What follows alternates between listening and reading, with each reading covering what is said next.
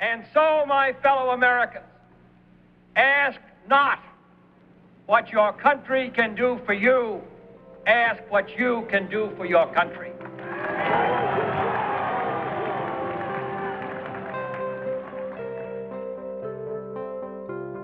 Welcome to 10 Minutes on Democracy.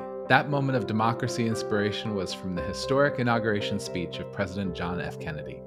I'm Jason Franklin. It's Tuesday, May 4th, and moving from 1961 to today, here at One for Democracy, we're keeping our eye on five key issues this week voting rights movement, or really the lack thereof, reflections on the redistricting process, the latest developments on COVID in the US and in India, policy shifts around immigration, and two developments in philanthropy that could have some big impacts on our democracy in the coming years.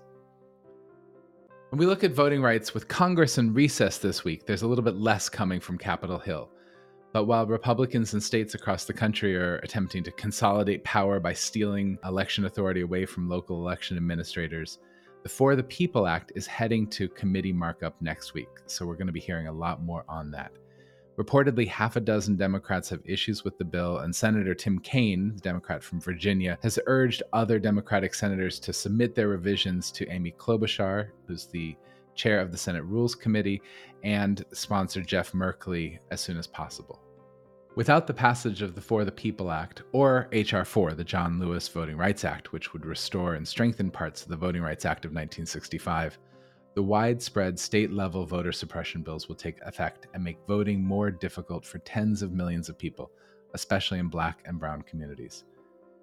But to pass the For the People Act will take a waiver or revision of the filibuster. This week, Majority Leader Schumer has said that the target for passage is before the August recess, which keeps all eyes on West Virginia Senator Joe Manchin, who this last week said that there's, quote, a lot of good stuff in H.R. 1 but the Democrats should concentrate on the voting rights standalone bill and that he's opposed to the For the People Act in its current form.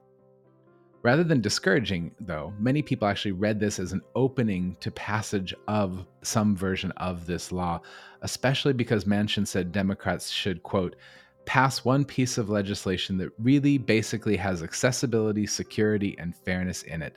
And I think we can. Also, responding to your feedback, we're going to start highlighting an organization every week in need of critical funding support to strengthen our democracy. Today, we'd recommend the urgent need to support passage of the For the People Act. You can support federal advocacy on this front with a donation to End Citizens United, or reach out to us at hello at One for Democracy if you'd like more information on supporting the critical coalitions doing work in key states across the country on this effort. A final note on congressional voting rights developments. On the Republican side of the aisle, Representative Liz Cheney, who's the number three House Republican serving as the Republican conference chair, accused Trump of, quote, poisoning our democratic system by making false claims of voter fraud. And she now faces a second challenge that could strip her of her rep- role in Republican leadership. This could happen as soon as next week when Republicans have their first conference meeting after recess.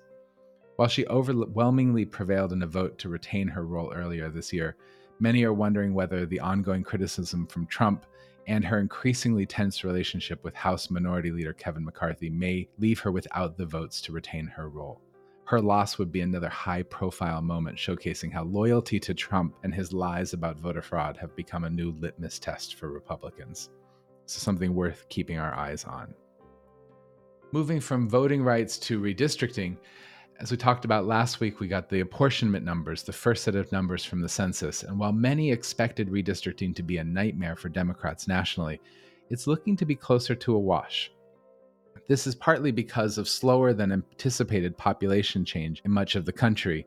And we have many questions of whether Trump's efforts to add that citizenship question to the census may have depressed census numbers in Latino communities that have driven growth in the Sun Belt.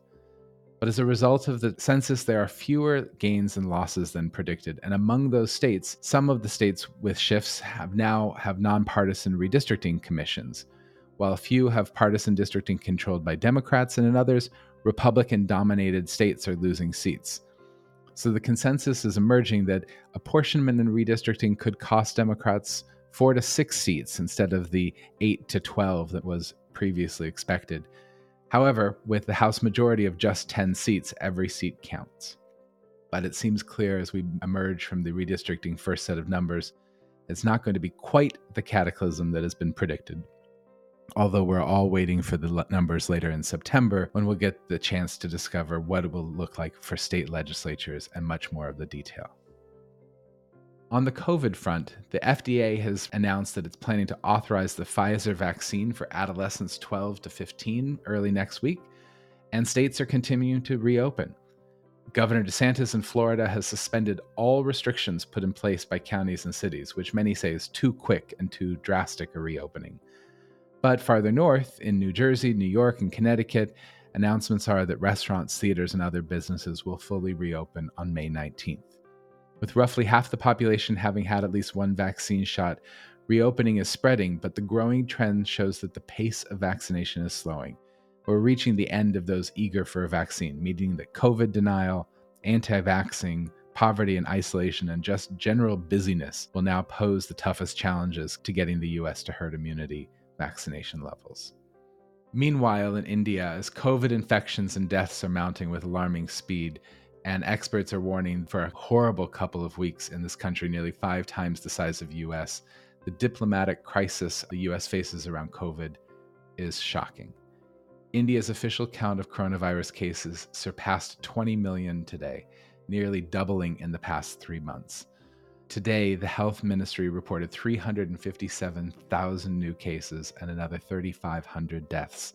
At least 10 people died after a hospital in India ran out of oxygen and many others died waiting to get into treatment at hospitals.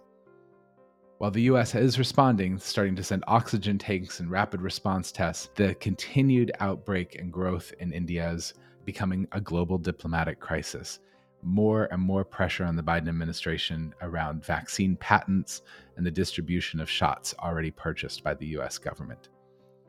It's also questions of what will this mean for the Indian diaspora in the United States and how will they engage both at a humanitarian level and what the political ramifications will be.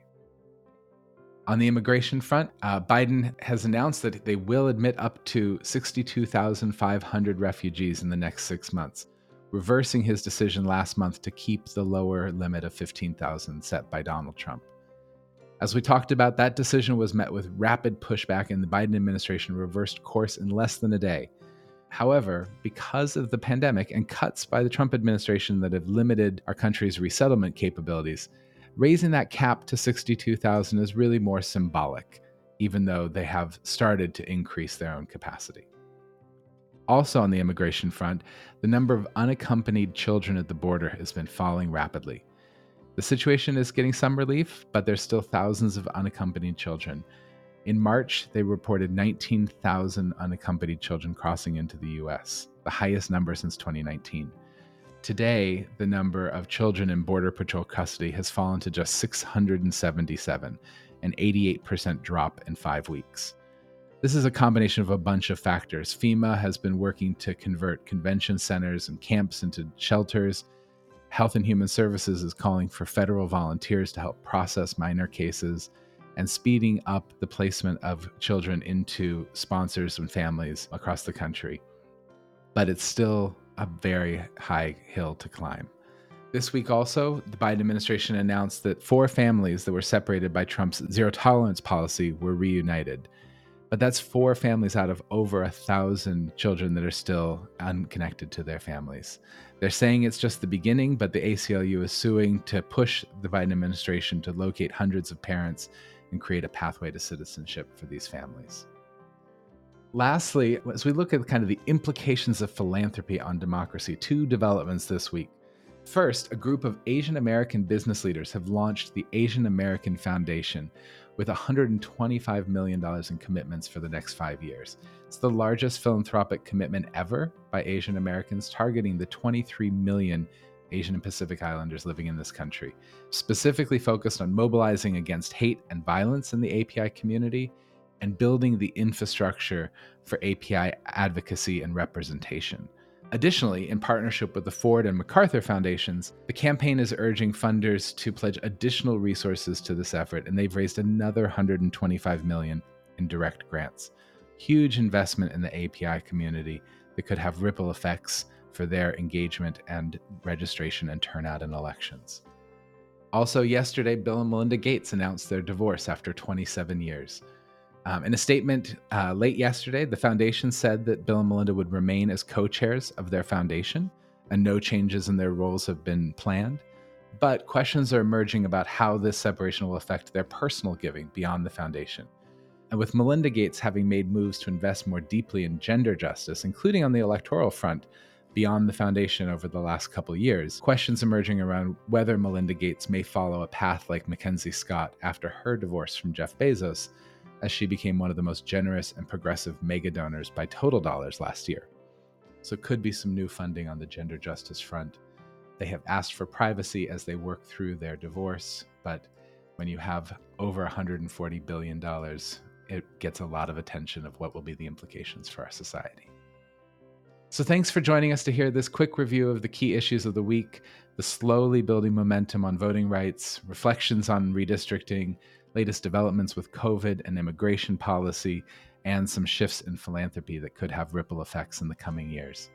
I'm Jason Franklin. It's Tuesday, May 4th, and thanks for joining 10 Minutes on Democracy.